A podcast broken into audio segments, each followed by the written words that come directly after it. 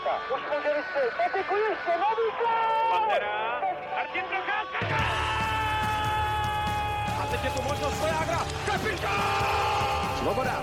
Gol! Je to tam, je to tam! Backhand in front. Hasek with the miraculous save on Platz.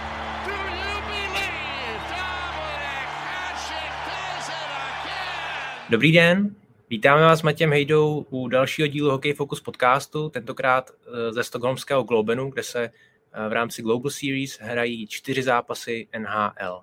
Od mikrofonu zdraví Tomáš Žanda a my se můžeme rovnou eh, pobavit o prvním zápase mezi Otavou a Detroitem.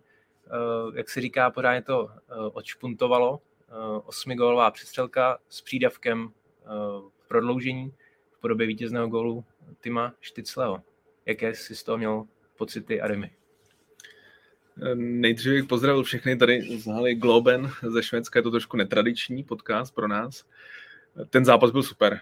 Myslím, že to odstartovalo úplně perfektně, i když je pravda, že za stavu 4-0 pro Otavu by to člověk asi úplně nečekal. Vypad, že normálně by byl zvyklý, že přece jenom za stavu 4-0 velmi často ty zápasy jsou prostě rozhodlí a, a ten druhý tým málo kdy dostane šanci na to se vrátit do toho zápasu, ale pak si myslím, že to je typický pro oba ty týmy, že, si, že je vidět, že jak Otava, tak Detroit jdou dobrým směrem, že jsou to tým mladý, který dělají nějaký určitý progres, ale pořád je tam prostě strašně moc chyb v jejich hře. A jak to bylo vidět v té první třetině na straně Detroitu, kdy my jsme se s Tomášem kolikrát pláceli do, jako do čela, jaký věci, hlavně obraná dvojice Jeff Petrie a Ben je schopná vymyslet ve svém obraném pásmu. Tak něco podobného jsme viděli pak u Otavy v tom, tom té druhé třetině. Ze 4, nebo z 0-4 na 4-4, pak taková vyrovnaná třetí třetina, to prodloužení, to byla vyloženě show a ten, ten highlight goal Tima Šticleho takový hodně kuriózní, si myslím, myslím, že tak jako zarámoval celý ten zápas, takže za mě jako první zápas hodně nad očekávání jsem zvědavý, co přinesou ty další tři utkání. Myslím si, že dneska mezi Torontem a Detroitem, dvou takových asi nejtradičnějších klubů, co tady jsou, i velkých rivalů minulosti, že možná je to takový zlatý hřeb celého toho, toho programu tady, takže se moc těším. V tom prvním zápase jsme si pochválili atmosféru. Bylo tady hrozně moc fanoušků Detroitu. Logicky se to nabízí vzhledem ke švédské minulosti Red Wings.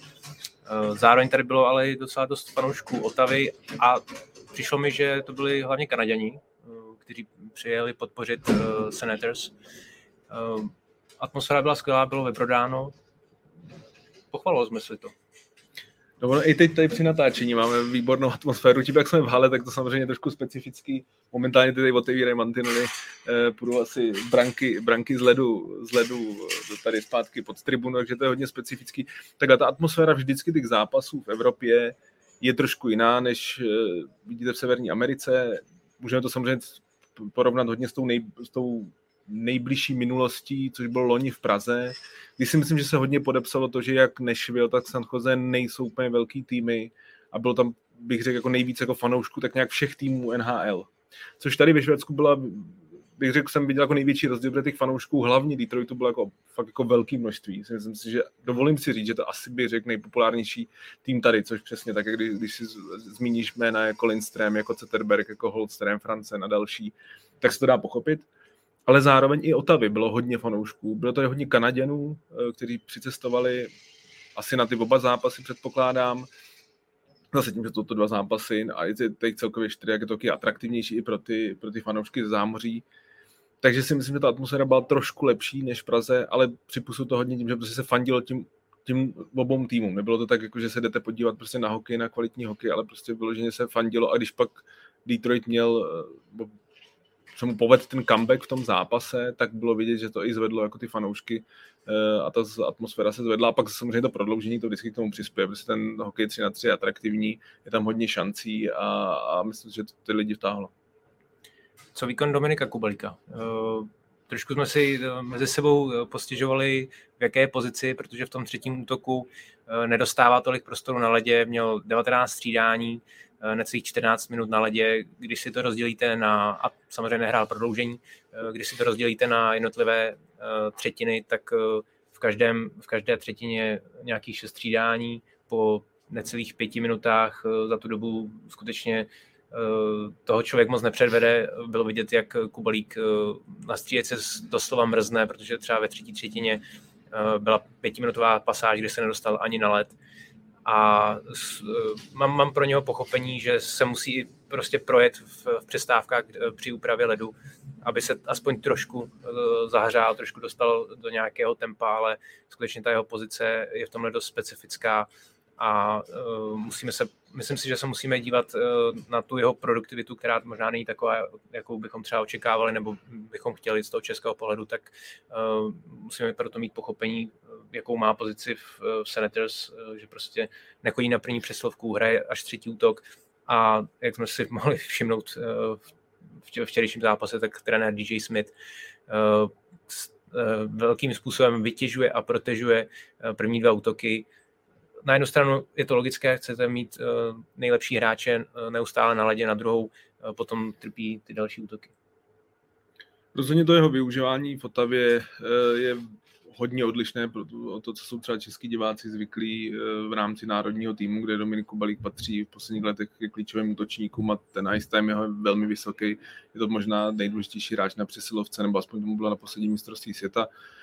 Na druhou stranu, on si tý svý role je podle mě naprosto vědom, což vlastně v podstatě potvrdili v tom pozápasovém rozhovoru, když jsme se jako o tom bavili, jak těžký to pro ně je, že prostě ta jeho minutáž není zase tak vysoká. A co je tam, bych řekl, horší než ta, ta kompletní minutáž, ale to, že tam přesně jsou, když jako hrajou přesilovku, je tam oslabení, na oslabení nechodí vůbec, přesilovce chodí v závěru, v té druhé, ale přesně tam ta, ta první pětka, tam je fakt jako minutu 30, minutu klidně i 40, takže oni se fakt jako moc na let nedostanou. Je to těžší, ale bylo vidět, že je si vědom té svý role, že asi není tam jako takový ten první, druhý útočník toho týmu. Plus bych ještě k tomu dodal, že vlastně kromě té první sezóny v Chicagu si myslím, že na to už trošku je zvyklé, že to bylo i loni v Detroitu, kde taky putovali, jasně, když byli zranění, byli i v prvním útoku, ale pak byli ve čtvrtém a, a prostě myslím si, že ta jeho pozice Navíc, co ještě důležitý přidat, že, že Otava hodně hraje rychlej hokej. Myslím, že to je jako jeden z nejrychlejších týmů v NHL v současnosti.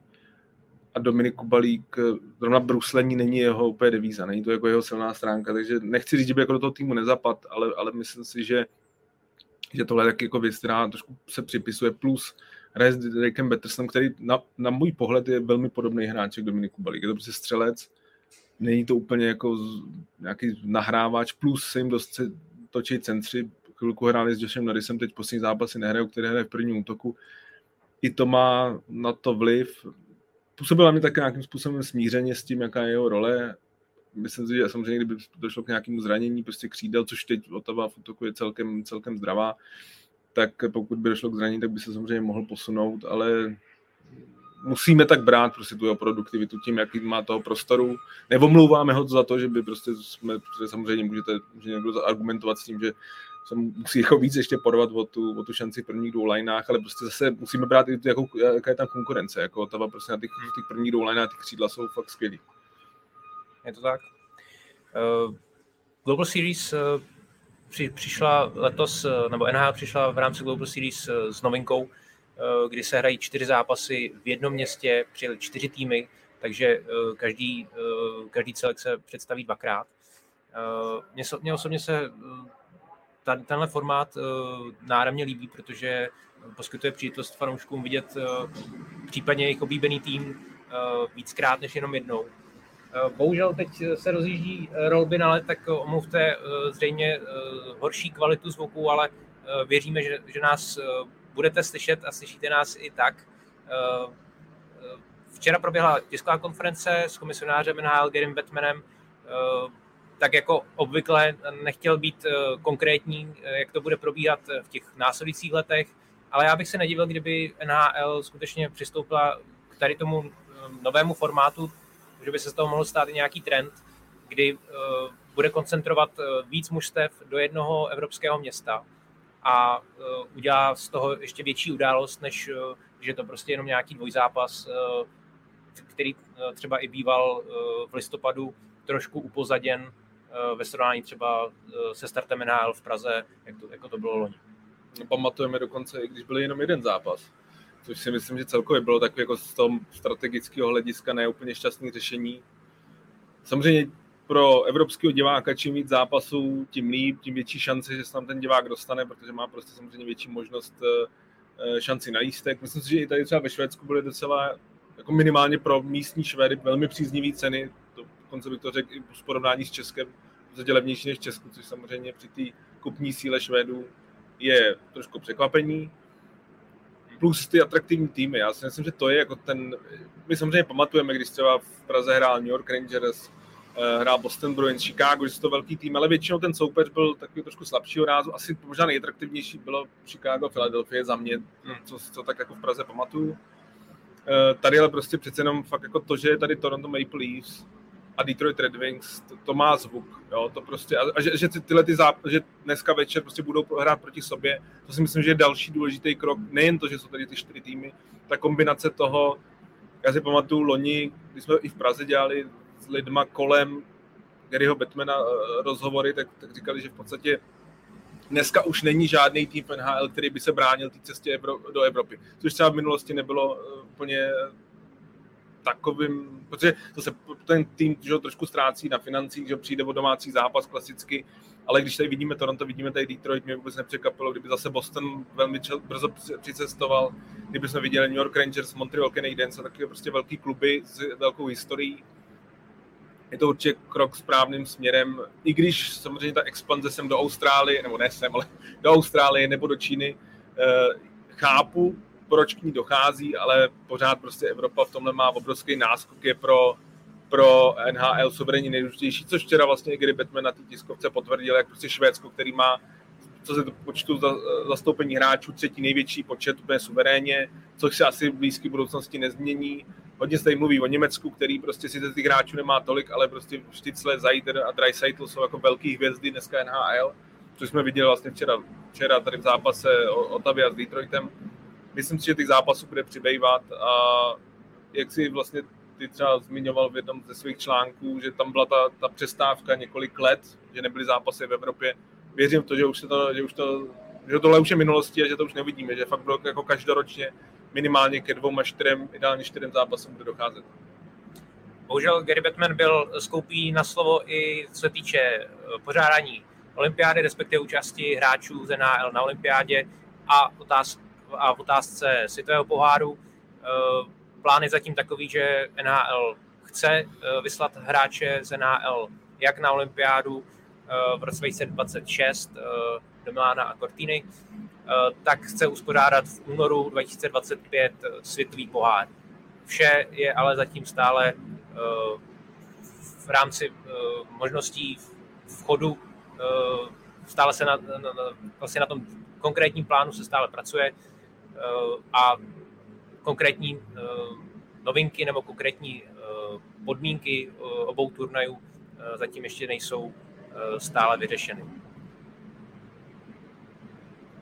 Nejsou vyřešeny, to, to je sice pravda, ale myslím si, že jako vzhledem tomu, že se o tom světovém poháru mluví víc a víc, ale samozřejmě moc dobře víme, že světový pohár na rozdíl od olympiády je pro NHL priorita v tuhle chvíli jako je to z čistě subjektivního hlediska, ale já bych byl docela překvapený, kdyby k tomu světovému poháru v únoru 2025, o kterém se fakt už mluví půl roku minimálně, tři čtvrtě roku, možná už jeden rok, by nedošlo. Já bych byl hodně překvapený, protože ten tlak ze strany hráčů, hráčské asociace, musíme připomenout, že tam má uh, Martyho Volše, novýho šéfa hráčské asociace, který na mě působí mnohem takovým jako tvrdším způsobem než jeho předchůdce, že se dokáže za hráče víc být, což v posledních jako měsících bych se dá pozorovat ze zpráv NHL. Já bych byl překvapený, kdyby k tomu světovému poháru nedošlo, což eh, klepu tady na stojánku, na který máme notebook takým provizorním, eh, je to strašně důležitý pro, pro světový hokej, aby k takovému turnaji došlo. Samozřejmě olympiáda doufám taky, protože zase jak eh, myslím, že z pohledu jakýhokoliv diváka z jakýkoliv země, to prostě olympiáda je největší hokejový svátek, když tam jsou ty nejlepší hráči. To si všichni přejeme. To, že to Gary Batman nic jako nepotvrdil, to se dalo čekat, tak prostě on to takhle v podstatě vždycky ve na těch svých tiskových konferencích. Včera mě docela překvapil, že až jako vtipkoval, byl docela, docela jako kolikrát až pobavil, ale, ale prostě to, že to jsou taková jako vomáčka, spíš jako mluvení kolem, je to prostě ostrý jednání, jde tam o velké množství peněz a, a v podstatě novinář nebo veřejnost se dozví až ten finální výsledek. Věřím, že do pár měsíců ho budeme znát. Plus naznačil, že fakt jako únor 2024 je pro něj uh, takový deadline, co se týče Arizony, o tom se taky mluvilo, několik otázek tam padlo na Arizonu, jestli uh, bude prostě budou vidět budoucnost haly v Arizoně, anebo prostě se víc a víc přiblíží to případné stěhování Arizona Coyotes. To si myslím, že taky jedno z zajímavých jmén, teda témat a samozřejmě se hodně uh, řešila Ottawa Senators, ta kauza, o které jsme mluvili vlastně v minulém díle. Pokud jste to neslyšeli, tak třeba bych doporučil si to poslechnout. I to se probíralo, ale myslím si, že to je věc, kterou Gary Batman tak nějak jako trošku uh, smetl pod stůl a je to vyřešený. Prostě Ottawa Senators přijdou první kolo draftu uh, kvůli té kauze s tradem Evgenina Donova. Uh, možná se na závěr dnešního speciálního podcastu můžeme podívat i na další dění v NHL. Velký rozruch způsobil Edmonton. Oilers sáhli k trenérské výměně, kdy Woodcrofta nahradil Noblak. A Oilers se docela chytili po té Eh, po té změně. Chytili se, což já osobně jsem čekal už před tou změnou a myslel jsem si, že k té změně nedojde. Pro mě to byl takovej, takovej krok trošku z paniky, si myslím, protože takový šílený start do sezóny podle mě nemohl čekat ani největší pesimista mezi fanouškama Oilers a, a, a, je pravda, že v těch zápasech, nejenom, že ten goaltending, ta, ta výkony obou brankářů, jak Stuarta Skinnera, tak Jacka Campbella, který o to navíc stálo pozici v týmu a, a dneska je v AHL a uvidíme, kdy s jeho vysokým platem ho zpátky vidíme v NHL. Dovolím si říct, že v blízké budoucnosti asi ne tak uh, za mě Jake Woodcroft si myslím si, že v Edmontonu, v podstatě ten krátký čas, co tam byl, tam tak dlouho nebyl, tak, eh, tak měl perfektní výsledky. Tohle byla první taková krize a hned jí odskákal. Já chápu samozřejmě, že ten tým je v situaci, že musí vyhrát hned, že to jsme tady říkali, že prostě ta sezóna je boom or bust. A podle toho si myslím si, že i vedení jednalo, bylo vidět, že strašně zajímavý, pokud se sledovali tu tiskovou konferenci vedení Edmontonu, tak eh, Kenny Holland tam jako naznačil, že, že, se mluv, že o tom mluvil samozřejmě o té situaci kolem kouče i s hráčema, ale prezident Jackson uh, tak eh, v podstatě vlastně vyloučili, by to vůbec projednával s hráčem. A i hráči byli tak jako svým způsobem šokovaní z toho vyhazovu. McDavid vyloženě jako v rozhovorech vypadal hodně rozladěně i další hráči. Nemyslím si, že to byla situace, že by Jay Woodcroft ztratil kabinu, jak se říká, že by prostě za ním hráči nešli. Byli jenom prostě v tuhým, v tuhý krizi, v totálně v bahně, prohrávali jeden zápas za druhým. Samozřejmě asi ten největší zlom byla ta prohra ze San Jose, protože San Jose prostě, mluvíme tady o tom hodně, že je nejslabší tým NHL, minimálně na papíře, a zatím to potvrzuje často i výsledkama. A tím, že Edmonton s nima ten zápas ztratil, tak to byla definitivní. On pak vlastně vyhrál ještě s Jay Woodcroftem na na lavičce proti Světlu, ale už mu to prostě tu jeho pozici nezachránilo. No Blok je, je neskušený trenér, co se týče NHL, samozřejmě to je pro něj první štace, trénoval Conora McDavida v juniorce před lety, když nešel na draft Iri, takže jsem, zajím, jsem zvědavý, jak přiznám si, že zase tak ho neznám, samozřejmě v posledních letech působil v AHL, jsem na něj zvědavý, jak, jak se to povede. Já pořád si myslím, že, že Edmonton prostě tu, tu sezonu dokáže otočit, protože těch kvalitních hráčů ani v ofenzívě je tam dost. Ale je pravda, že to jejich bránění je tristní, že nejde to házet všechno jenom na brankáře, že i ta jejich obrana směrem dozadu, si když vidíte ty zápasy, tak, tak i když prostě soupeře přestřílejí, přehrajou ofenzivně, tak, tak soupeř často ujíždí prostě dva na jednoho, samotný hráč na brankáře, pro ty golmany to není leh, lehký, teď třikrát vyhráli, já si myslím, že to prostě půjdou pomalu nahoru a dokážou to dohnat, ale co nedoženou, už podle mě, a to můžeme říct i teď v půlce listopadu, ty hlavní týmy, jako je Vegas, Vancouver, který, i Los Angeles, který zahry začali skvěle. Za mě prostě Edmonton Oilers v tuhle chvíli spíš tak bojuje o wildcard, protože hmm. prostě ten náskok těch týmů je obrovský, tyhle ty týmy v divizi začaly skvěle a ta ztráta Edmontonu je už teď velká. Souhlasím. Eh, dalším týmem, který je hodně vidět, o kterém se hodně mluví, a my jsme trošku naznačovali, že by se mohli zlepšit, ale že budou až tak dobří, eh, to jsme nečekali. Anaheim Ducks, eh, kteří si pomáhají hlavně těmi pověstnými obraty v závěrech zápasu nebo ve třetích třetinách. Mluvili jsme o tom i, i minule, kdy takhle vykradli let Pittsburghu co Dax? No, pro mě jsou překvapení. Já se přiznám, že jsem je podcenil, že jsem si myslel před sezónou, že hlavně ta obrana, eh, která je hodně mladá, je tam řada mladých eh, obránců, takže udělá jako malý krůček ku předu, protože v loni byla naprosto tragická, nejhorší v celý NHL, ale že eh, to bude prostě ten krok bude tak malý, že pořád budou třeba jako v té top pětce nejhorších týmů NHL, ale je vidět, že nový coach nejenom, že zlepšil systém, že ten tým líp brání, ale zároveň je strašně jako bojovný, hraje takový bojovný hokej, nic nezdávají, přesně jak, jak říkáš, šest comebacků ve třetí třetině v 15 zápasech, nebo teď už 16, tak, tak je, je neuvěřitelný. To je prostě skvělý start, je vidět, že, že prostě málo kdy ten zápas, eh, že ten zápas je pro ně ztracený. Eh, já bych vyzdvihl asi nejvíc jméno Masona McTavishe, který za mě je fakt takový, má dal už řadu těch právě těch vítězných gólů v třetí třetině a za mě to je fakt takový jako lídr toho týmu, který má sice kolik 20-21, ale já prostě u něj vidím jako to C na, na, na hrudi velmi, velmi brzo. Určitě Pavel Mintukov, eh, ruský obránce, hraje neuvěřitelně na očekávání. Se podíváte vlastně teď na budování nováčků, tak je, myslím, nevím, asi na druhém místě, což, což by málo kdo, málo kdo čekal.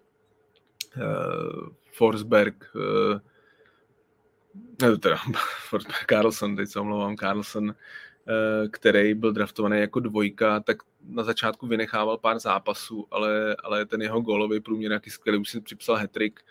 Eh, jako Anaheim určitě je pro mě překvapení. A je pro mě, ne, ne asi překvapením, ale vliv Radko Gudase, což samozřejmě pro nás jako z toho českého pohledu je důležitý, eh, je asi ještě větší, než si myslím, že mohl čekat největší optimista protože jako to, že je to kvalitní obránce, i když má řadu kritiků, což já se snažím vždycky tak jako trošku odpalkovat, ale protože vím, jak je důležitý pro ty hráče. I teď v létě měl řadu jako nabídek z různých týmů NHL, vybral si Anaheim, byla asi to jedna z nejatraktivnějších, nejdelších nabídek, kterou dostal, ale myslím, že ten jeho vliv na ten tým a i vliv Alexi Kalorna, který se před pár zápasy vrátil do sestavy po zranění, tak, tak je ohromně důležité, že to jsou prostě zkušený hráči, Navíc Radko Guda si dává góly, má už tři v téhle sezóně, teď v posledním zápase skoro čtvrtý, tam nakonec došlo k teči a daří se mu, hraje dobře, hraje dobře v defenzívě, myslím si, že má velký vliv právě na ty mladý beky, který jsou kolem něj, protože je fakt jako velké množství.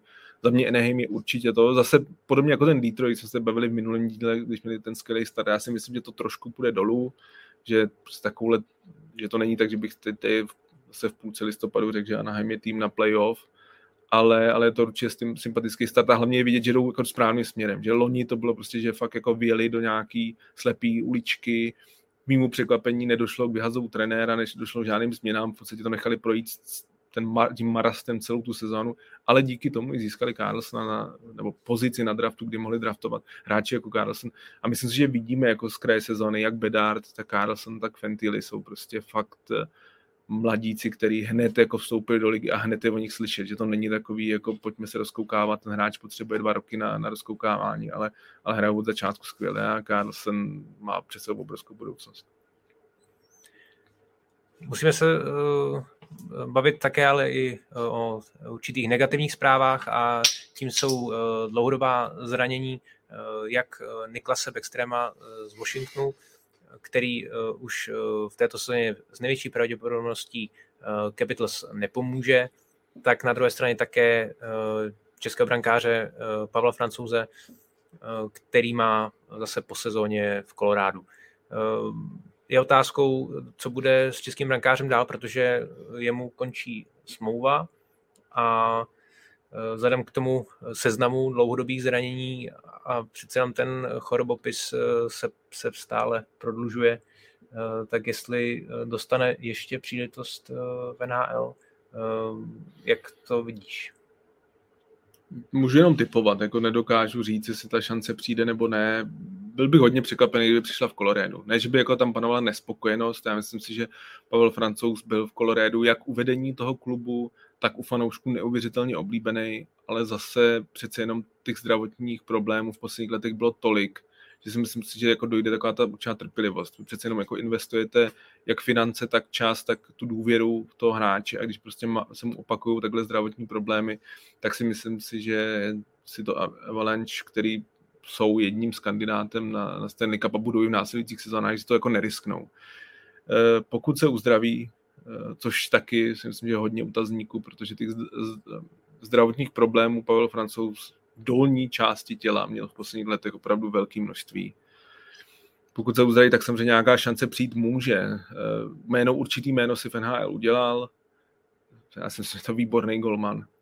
Ale, ale prostě ty zdravotní problémy v posledních letech tolik, je to velká smůla, mě to je líto, protože to netajím tím, že to je asi můj nejblíbenější český hráč eh, v současnosti v NHL. Eh, má bohužel velkou smůlu v tomhle. Eh, nechci být zlým prorokem, jako kdybych si měl asi typnout, tak bych si jako typnul i přes jeho věk trošku, samozřejmě i na to se musí už ohlížet, tím, že těch zdravotních problémů je víc a víc. Bych si typnul, že pokud bude pokračovat jeho kariéra, tak spíš v Evropě, ale strašně rád se budu mílet, strašně bych rád, kdyby dostal někde šanci, třeba jenom na tryout a prostě si jak už několikrát ve své kariéře, protože eh, jde od nedraftovaného hráče hráči, který velmi brzo začal v extralize, ale pak se potloukal několik let v nižších soutěžích českých, si dokázal vždycky najít tu cestu zpátky na vrchol. Takže já bych si strašně v tomhle rád mýlil. Přál bych mu, aby se dokázal uzdravit, aby někdy ta šance ještě přišla. Ale kdybych si měl typnout, tak si myslím si, že to bude extrémně těžký a že zrovna v Coloradu už asi ta šance nepřijde. Hmm. Na závěr uh, se můžeme ještě uh, pobavit. Uh, máme tady jeden dotaz zpátky ke Global Series. A ten zní, co kdyby NHL hrála v Evropě se dvěma finalisty z předchozího eh, roku.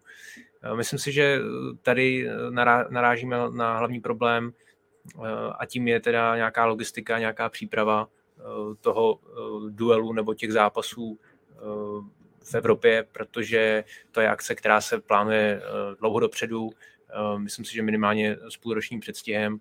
A ačkoliv my, my teď bychom chtěli už znát vlastně rok před příští sezónou eh, to další pořadatelství, tak eh, ačkoliv to ještě není, není známo, tak určitě ta jednání probíhají už teď a eh, většinou, jestli se nepletu, tak do půl roku od odehrání těch zápasů v Evropě se zveřejní právě to obsazení toho dalšího ročníku. Takže přání je to asi, asi, asi hezké mít v Evropě dva finalisty, ale myslím si, že by to naráželo právě na tu organizaci. Určitě souhlasím s tím, že by to bylo extrémně atraktivní, že by to byl v podstatě taková odveta za Stanley Cup, i když ta, jeho, ta relevantnost proti finále Stanley Cupu by nebyla tak velká, ale pořád je to prostě start sezóny. Ale přesně tak, jako ta, ten, ten, ten časový harmonogram, tam si myslím, že by NHL neměla moc šanci to, to připravit.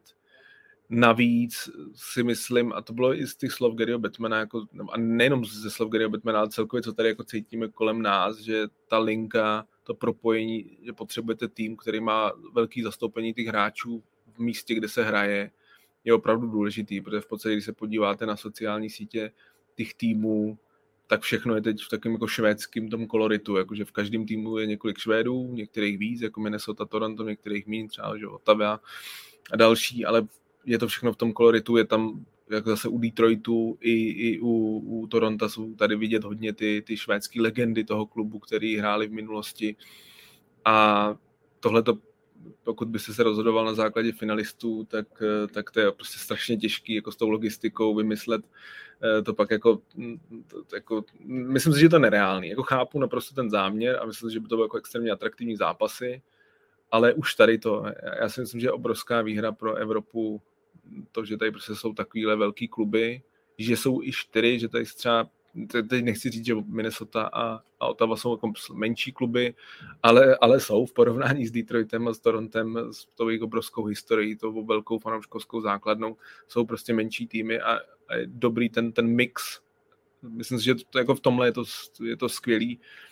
Samozřejmě může to divák, posluchač hodnotit jinak, jak už třeba ze zkušenosti v Praze, tady nebo někde jinde, nebo od televize, když se na ty zápasy dívá, ale pro tu, pro tu NHL, kterou, které jsme tady i v některých minulých dílech jako často hodnotili, ale zároveň trošku kritizovali marketing té soutěže, jako prostě v porovnání s jinýma severoamerickýma soutěžema, kolikrát nestačí, tak myslím si, že tohle je jedna z věcí, kterou dělá jako velmi dobře a myslím si, že cítí, že, že, že, tohle, jako, že tohle jim vychází a bude na tom víc a víc pokračovat. No a víc, teď Dolba už před pár minutama dojezdila, tak jestli máte třeba ještě nějaké dotazy, které byste se chtěli zeptat. Každopádně jako já za sebe si myslím si, že bych jako tenhle, tenhle zážitek určitě jako každému doporučil. Mám jako poměrně velký srovnání s NHL v Severní Americe, jak v Kanadě, tak v Americe. Je to, je to samozřejmě jiná zkušenost, to, to určitě jo, ale ale zároveň si myslím si, že co se týče toho hokeje, prostě ta kvalita, a ještě navíc o to, když se hraje v listopadu, přece se to porovnání s tím zářím, když je to prostě z kraje sezóny, tak je vidět trošku, že taková nerozhranost. Teď ty týmy mají za sebou 15-16 zápasů a ten hokej má fakt jako vysoký tempo. Včera to byla fakt za mě prostě, co se týče na hokej, naprosto perfektní reklama. Doufám, že to bude pokračovat i v těch dalších zápasech. Dneska o tom mám já osobně velký očekávání, ale myslím si, že ani ty zápasy o víkendu nesklamou a určitě by každému doporučil tady už tu šanci se prostě podívat na NHL v Evropě. Dneska nás eh, s velkou pravděpodobností čeká vrchol eh, v podobě duelu mezi Torontem a Detroitem. Samozřejmě eh, celá akce pokračuje i přes víkend dalšími dvěma zápasy. Z dnešního speciálního Hokej Focus podcastu je to všechno. Díky, že nás sledujete a posloucháte. Připomínám, že naše podcasty najdete na webu čtsport.cz ve všech podcastových aplikacích nebo na YouTube. Mějte se fajn, uh, sledujte NHL a uh, u podcastu ze Zámořské ligy uh, zase někdy příště.